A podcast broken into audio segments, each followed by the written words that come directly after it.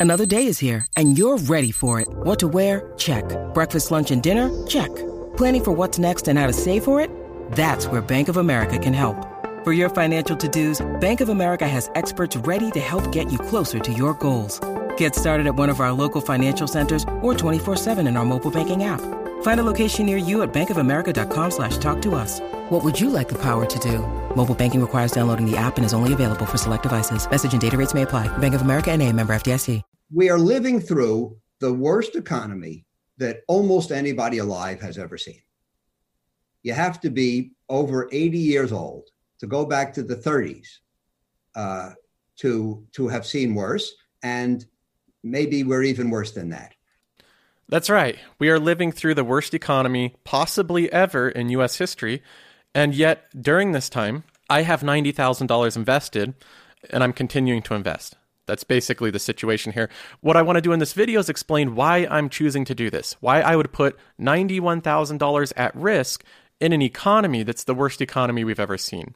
And I'm going to go through what I think are the three basic realistic scenarios that the US can go through. The three basic scenarios, and why I think in each one of these scenarios, one, two, and three, I think that it doesn't make sense to sell. Basically, I don't think there's any scenario that convinces me to sell. So we'll be looking at this. I'll be explaining why I don't ever plan on selling. And then, of course, we have some emails and other fun stuff to get to. Now, like I said, I have a lot of money, at least to me, invested in this portfolio. It's invested in the stock market. It's mostly a breakdown of large cap dividend paying companies diversified in different industries. If you want to look at it, there's a link in the description that you can click into each one of these uh, different sections here, and you can see exactly what my holdings are. So, uh, either way, I have a lot of money invested. And the question is, is whether that's a good decision right now. Some people don't think so. I've watched different videos and different content creators saying, hey, you know, I think I'm going to move to cash because the risk reward right now is not really good. The market isn't priced correctly. If you go to different graphs like this, they have a pretty sound argument. I don't necessarily disagree with them in the context that they're making their argument. In fact, if I go to the year to date view of the Dow Jones here, and I look at it from the all time high to where we are currently, it's down around 17%. Now consider this in the context of the current economy. It's a pretty bad economy, and the Dow Jones is down 17% from its all time highs. That's not a whole lot. If we go to the S&P 500, this is even even better. It's down only 13% because the Dow Jones has a lot of big industrial companies. The S&P 500 has a lot of these big large mega cap tech companies like Microsoft and Apple that really weren't affected too much by the downturn. So these companies didn't have to close their doors and stuff. So it's down 13%. Now, keep this in mind. The S&P 500 is down 13% basically from its all-time highs. The Dow Jones is down 17% from its all-time highs. Let's go ahead and go back to Howard Marks. This is the founder of Oaktree Capital. He's a billionaire, and he gives his assessment on the current condition of the economy. Let's go ahead and listen to a little bit more of this. We are living through the worst economy that almost anybody alive has ever seen. You have to be over 80 years old to go back to the 30s uh, to to have seen worse, and maybe we're even worse than that. Uh, it's believed that the unemployment rate will hit a higher level than was achieved in the uh, Great Depression. Uh, I, people are talking about second quarter GDP being down 30 to 40 percent. As far as we know, I mean, there aren't good quarterly records, but as far as we know, there's never been a uh, quarterly decline in GDP to that extent. So uh, th- we're in the worst uh, economic environment let's say ever. Now, I don't disagree at all with Howard Marks here. I think that he's accurately describing the situation. He goes on to explain a few differences that we have the Fed really supporting the economy right now. He says that relying on the Fed, you know, has its own implications and concerns and risks, but there are differences between now and 1930, and a lot of them is the way that the Fed's supporting the economy. But regardless, the point that he's making that the economy is not good right now. It's really bad. Historically speaking, it's probably the worst that you've ever seen in your entire life. Even if you're elderly, it still might be the worst economy you've ever seen in your life. Having this many unemployed people, having GDP expected to fall this amount, that's the, the worst numbers that we've ever seen. And then knowing that it's the worst economy we've had, possibly ever, knowing all these bad economic numbers, again, the S&P 500 is down like 13%. So some people are correctly, they're scratching their heads and saying, how is the economy this bad with the stock market down 13%? Is the stock market accurately priced? Those are the questions people have. And then some people say, well, I look at the potential upside and the potential downside, and I see a lot more downside in the stock market than I see upside. They look at this and they say, it might go up 10%, but it could go down 50%, could go down 60% from where it is. So they think the risk reward is not good right now because they believe the stock market isn't factoring in the economy correctly. Now, I think these are all solid arguments. I don't really have a problem with people making these arguments. And if they want to sell and move to cash based off of that, I think that that's fine. I don't have any issues with it. I'm not really arguing against what people are saying. What I want to do is introduce my frame of thought and how it might differ from it. I see three basic scenarios that can happen, and in each one of them, I don't really see a great reason to sell. So let me go through each one of them real quick. Okay, let's go through the first scenario. So this one's scenario one. I think this one is possible, but I think this scenario is unlikely. This would be where the economy recovers very quickly, that we have that V shaped recovery.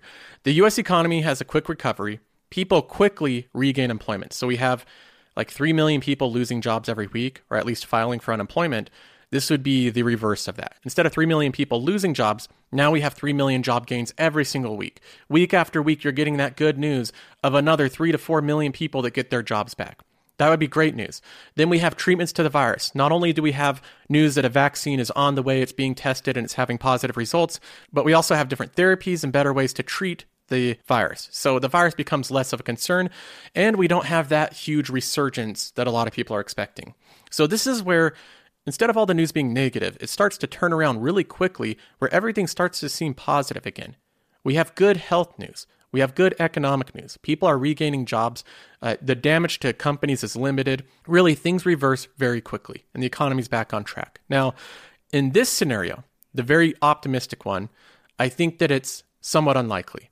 If I was to give it like a percent chance, I think it'd be somewhere around like 20%, 10, 20%. So unlikely, but not impossible. It is possible that the economy could recover quickly. That's a possibility. We have a lot of unknowns, but again, I think this one is unlikely. Now, in this scenario, does it make sense to not be invested? Does it make sense to sell out of the market? Of course not. This is the good scenario. This is the optimistic one. You want to have your money in the market so that if it recovers quickly, you ride along with those gains. If businesses flourish and business is good, you want to have your money in the market for that. So, in this scenario, the one that I think is unlikely, I think it does make sense to be invested. I don't think there's a good argument for selling out of the market. But let's go ahead and go to the second one. Scenario two is not the optimist, it's the realist. This is the one where the economic effects are a little bit longer lasting. We have things like the US economy has a very slow recovery. It's not the V shaped recovery, it is the swoosh recovery. We have employment taking years to regain. We're seeing these numbers of negative 3 million a week, and instead of having employment regain at 3 million a week, instead it's at a couple hundred thousand a week, maybe. And it takes years and years to finally regain back to anywhere close to where it was to begin with. Lots of companies go out of business. Even though the Fed aggressively tries to fight the downturn, a lot of companies go out of business for good, and that affects the economy for a long time. Many people default on loans. So, people unemployed have trouble paying for their mortgage, paying for their car loans, paying for their credit cards. They default on them, and that causes stress to our financial systems. Banks are stressed because of the amount of default. Treatments to the virus take a long time, a lot longer than expected the the good news and the rumors of there being good treatments and vaccines, they really just don't pan out quite as well, and the virus has resurgence that keep affecting the economy into the future. So these are things that could happen in scenario 2, where it's not quite as rosy as the first one.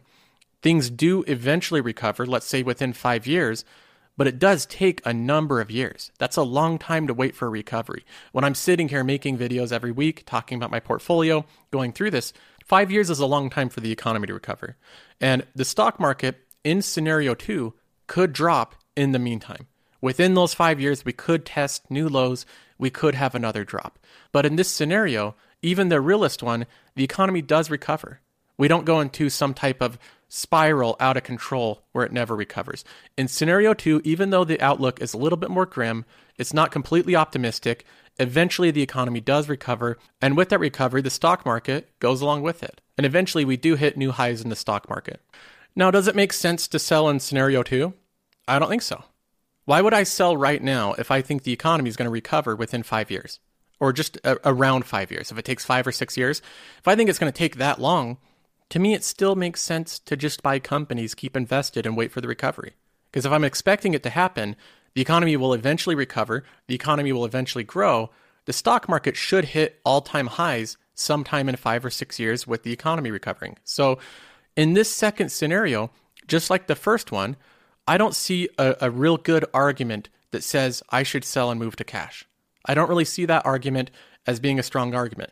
Some people argue that, well, in this one, if reality sets in that the economy is going to take a lot longer to recover, people are going to sell out. That will lower the stock market, and you could have sold and then bought in at a lower price. That's what people are saying. That the stock market will probably go down 30 or 40%. You could have sold and then bought back in when it's down 30 or 40%. I think that that's really, really difficult to do. I'm not good at timing the market. I think that it's easier to stay invested, to wait for a recovery, and in the meantime, try to buy good companies at good prices. They pay a good yield, and you can just enjoy a constant stream of income. That's so much easier to do. If you try to sell out right now and then wait for the economy to go down far enough to drag the stock market down, and then try to buy back in at the right time, you might be successful, but I could see myself really screwing that up. So I think it's really difficult to time the market. And if you think the economy is going to recover somewhere within the next five years, it's just so much easier to wait it out, so much less stressful. Even if it goes down in the meantime for the next one or two years, I'd rather just keep investing, keep buying, and wait out the recovery. And then we have scenario three, the pessimistic scenario, the doomsday. This is no recovery for decades. We have not only a, a there's there's no long drawn out recovery. There's simply just not a recovery. We have a long drawn out depression, and the U.S. economy enters one of these uh, spiral inflation, spiral deflation, stagflation, one of those scary economic terms that really means that money becomes worth a lot less or it becomes worth too much and we can't manage our debt. Either one of those scenarios aren't good. If we have too much inflation, that's not good. If we have too much deflation, that's even worse. So, uh, if either of those happen, that's not a good thing to have happen, and it can spiral out of control, especially in the deflationary phase. I think the Fed's more worried about that. So, uh, we have issues like that that we could face, and we have the treatment being worse than the cure. I'm not talking about coronavirus when I say that. I'm saying the Fed. The, the treatment that the Fed is giving us, what if it's worse than the cure? What if it's worse than the thing they're treating? What if it has unintended consequences that causes the US economy to spiral out of control in some direction? We have too much debt. We have too much unexpected consequences. What this could be is similar to the often referenced Japanese stock market. If you're not familiar, the Japanese stock market went through a phase where it really just never recovered. Since like the 80s, it hit a peak, and since then, it's never been back to where it was. It was a huge asset bubble, both in real estate and in the companies in Japan. People bid them up to prices that were astronomical. So let's say we have that. We have something happen that's similar to what happened to the Japanese stock market. That the US economy was really just this big bubble. Everything was inflated. It had all these problems, and the virus was just the pin that poked the bubble. Everything explodes, and it's really never going to recover for decades and decades. Now, overall, I think this scenario is extremely unlikely. I don't think it's that realistic. Uh, I think most of the people that really try to sell this happening, they're also selling gold. That's typically what happens. So keep that in mind when people are really advocating for this type of thing, saying that it's realistic. You know, they're, they're typically selling gold. But regardless, I think this is a possibility. It's something that theoretically could happen. We could have a, a, a type of collapse in the US that takes decades to recover. Really just never happens in our whole investing careers. So even if we had this play out, if we had this doomsday worst case scenario, am I much better off having sold right now than staying invested? I don't really think so. I don't think there's a, a great argument that convinces me that I'd be much better off in 20 years if I sold right now. If we have this type of thing happen, I think we're all in this same big boat. We're all in this boat called the world economy. If the world economy comes to a grinding halt, all of us are going to suffer. Whether you're invested or not, none of us are going to have good retirements. Think about this. All of us have a retirement that's kind of dependent on investing. We have our pensions, our 401ks, our Roth IRAs. We have all these tools to build a retirement, and most of them are invested in the stock market. If the stock market goes down and never recovers throughout the duration of our lifetime, then none of us are going to have a good retirement. You could save up for your own retirement, but most people make somewhere between 500,000 and like 2 million dollars on the high end over the, the the course of their working life. So, in order to save for retirement without investing, you'd literally have to save almost every penny you make without spending any of it. Not really a plausible thing to have happen. Either that or you have to make like double what the normal person does. So, this is a scenario where I just think we're all in this big ship. If it doesn't work out at all, I think all of us are going to suffer. I have my doubts that moving your money to precious metals is really the, the thing that would save you here. Now, that might be the case, but if you do that and keep all your money in gold and you're waiting for the collapse of the global economy, not only are you waiting for a scenario that I think is highly unlikely, but even if we do have it, I have my doubts of how that will work out. We don't really know how people will value gold if the global economy is completely stagnant for decades. They might value it well, but it might not be valued as much as it was historically. So there you go. That's the reason why I say I'm not selling, is because I look at the different options that I think are, are likely outcomes or probable outcomes of the US economy and the stock market. And in each one of these scenarios, I just think it doesn't serve me better to sell. Doesn't serve me better to sell out. I'm better served keeping my money in the market in each case. Now, maybe I'm missing something. Maybe you have a, an argument that I haven't considered. If that's the case, if I'm wrong, leave a comment, write me an email. I'd be happy to go over it because I've thought about this a lot. And again, in each case, I think I'm better served staying invested. So, what I plan on doing is basically more of the same focusing on passive income, focusing on generating a lot of cash flow. I have $88 in my cash balance right now. That's all from dividends. None of this is from deposits. Typically, what I do is I take this money from dividends in my cash balance, I combine it with money that I deposit, and then I use that to buy shares of whatever companies I think are either a good value or are a good company to buy given the current threats that we face. So uh, I bought companies in healthcare, companies in tech, uh, companies in consumer, different ones that I think are a good buy. So that's what I've been doing. I plan on continuing to do that, and I'll keep you updated week by week with it. Now, moving on, there's a couple items I want to address before going to emails and questions. One of them is this video that I came across. This is the social distancing table that this restaurant in Maryland came up with. It's basically a big inflatable tube on a, a table that's on wheels. So let me go ahead and play this clip here.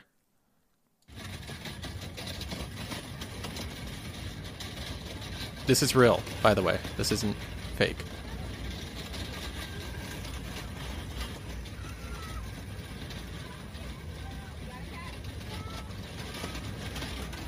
Now, hopefully, this is just an attempt at the store owner to have some type of viral marketing, some type of funny marketing gimmick that he was doing. And if he did do that, good job. I mean, he did a good job with making these tables. But if this is really an unironic attempt to have social distancing at his restaurant, if this is the new normal, I don't want any part of it. I'll be good staying in my house forever and eating takeout if this is what the dine in experience is going to be like at restaurants. What this reminds me of is a while back I showed this video clip of this guy. He made this thing called the Pandemic Prevention Belt. Let me play just a, a clip of this. This is the Pandemic Prevention Belt. Stop spreading germs today. The included spandex wristbands will ensure your hands will never be able to reach your face. Keep those disgusting hands as far away as possible. No.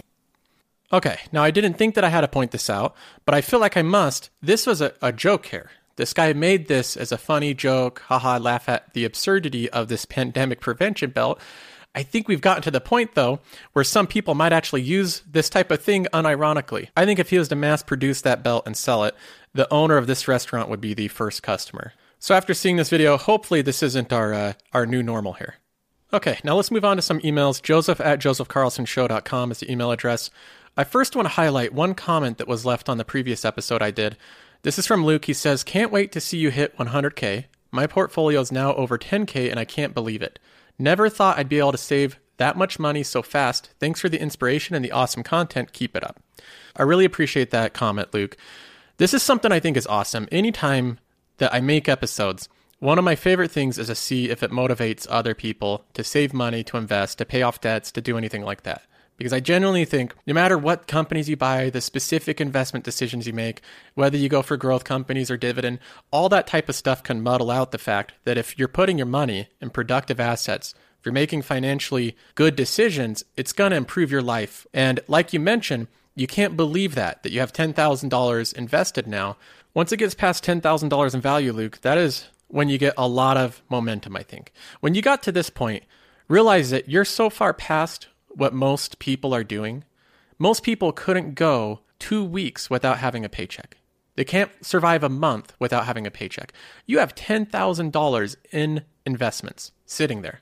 That's pretty liquid. You could take it out at any time you want. So you essentially have saved up $10,000. You have it invested right now working for you. But this is a, a huge landmark and you have to give yourself a pat on the back for doing something that most people won't do. You have momentum going in the right direction. You're saving this money, using it wisely, and you're going to be rewarded for it down the road. If you keep going, I think momentum will push this further and further along. It'll get easier to build up larger sums of money. So it'll be at 20,000 before you think, and then it'll be at 40,000 before you think.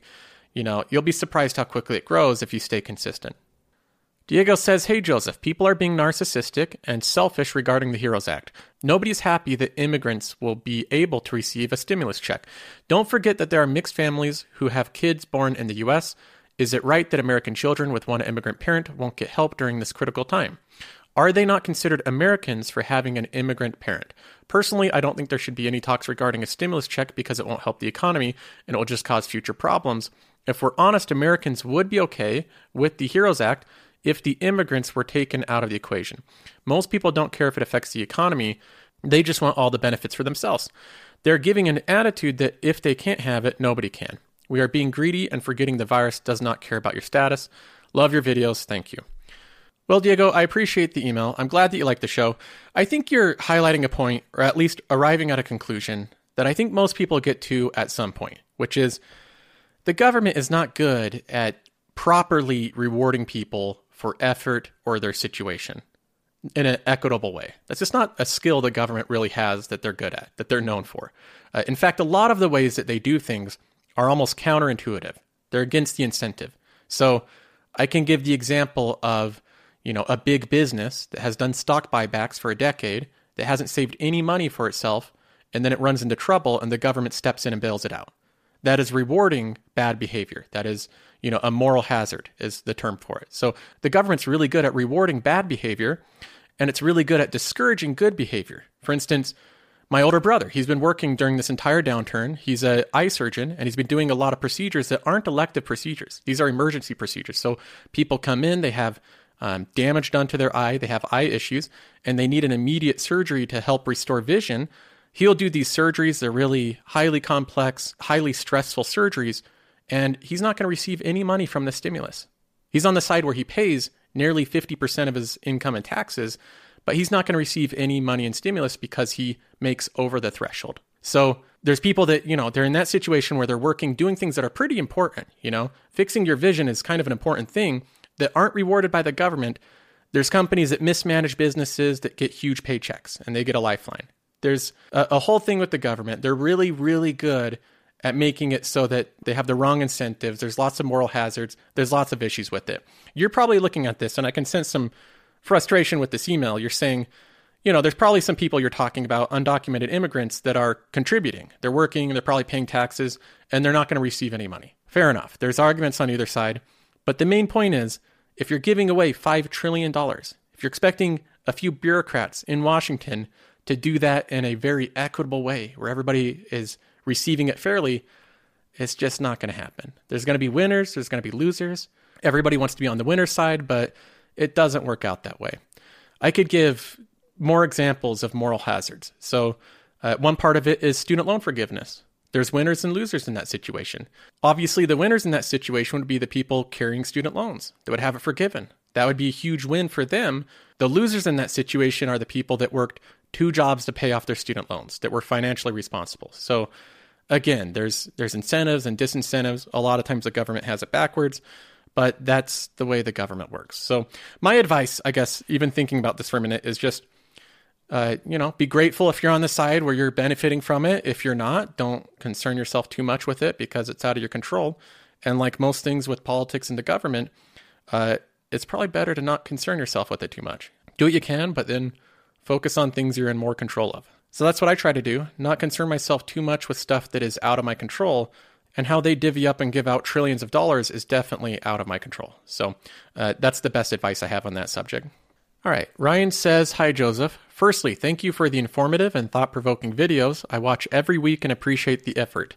My question is regarding negative bonds. Here in the UK, the Bank of England is now offering a three year bond with a negative 0.003% yield.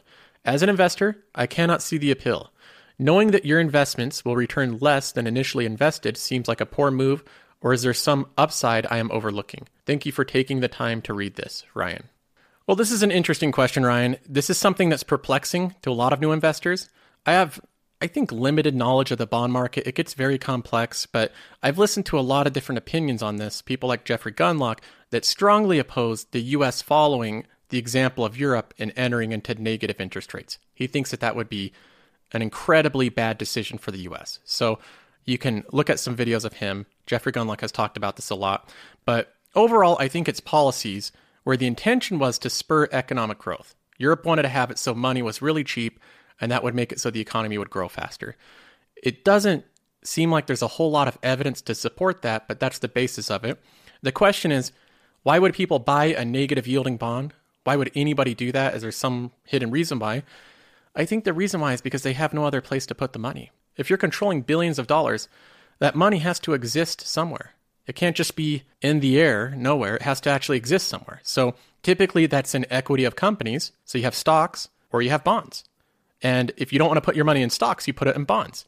Well, what if the bonds aren't yielding well? What if they're negative yielding? Again, that money has to be somewhere. So if some people will buy the bonds just because they're really forced to. They have no other good place to put the money. If they don't want to actively buy shares of companies, they have to put that money in bonds. So I think that's the answer. I think there's a lot of money that exists. There's not a lot of places to put it. So it ends up in these bonds, even if they're guaranteed to give you a negative return. So I'm sure people there aren't really pleased with a guaranteed negative return, but that's the options they're given right now. Okay, I'm going to go ahead and end this episode there. I appreciate everybody for listening. Also, if you don't know, this show is on pretty much every podcast service. So it's on Spotify, it's on Apple Podcasts. If you search The Joseph Carlson Show, you'll find it. So if you want to listen that way, you can. You're welcome to as well. We probably have about 5,000 listeners per episode on the different podcast services. So there's a, a good amount of audience there as well. But you can check that out. Also, if you're interested in doing more of a daily discussion, if you want more Joseph Carlson show, I have the Discord. I'm on that pretty much every day. So you can check that out as well. Otherwise, I'll see you guys next time.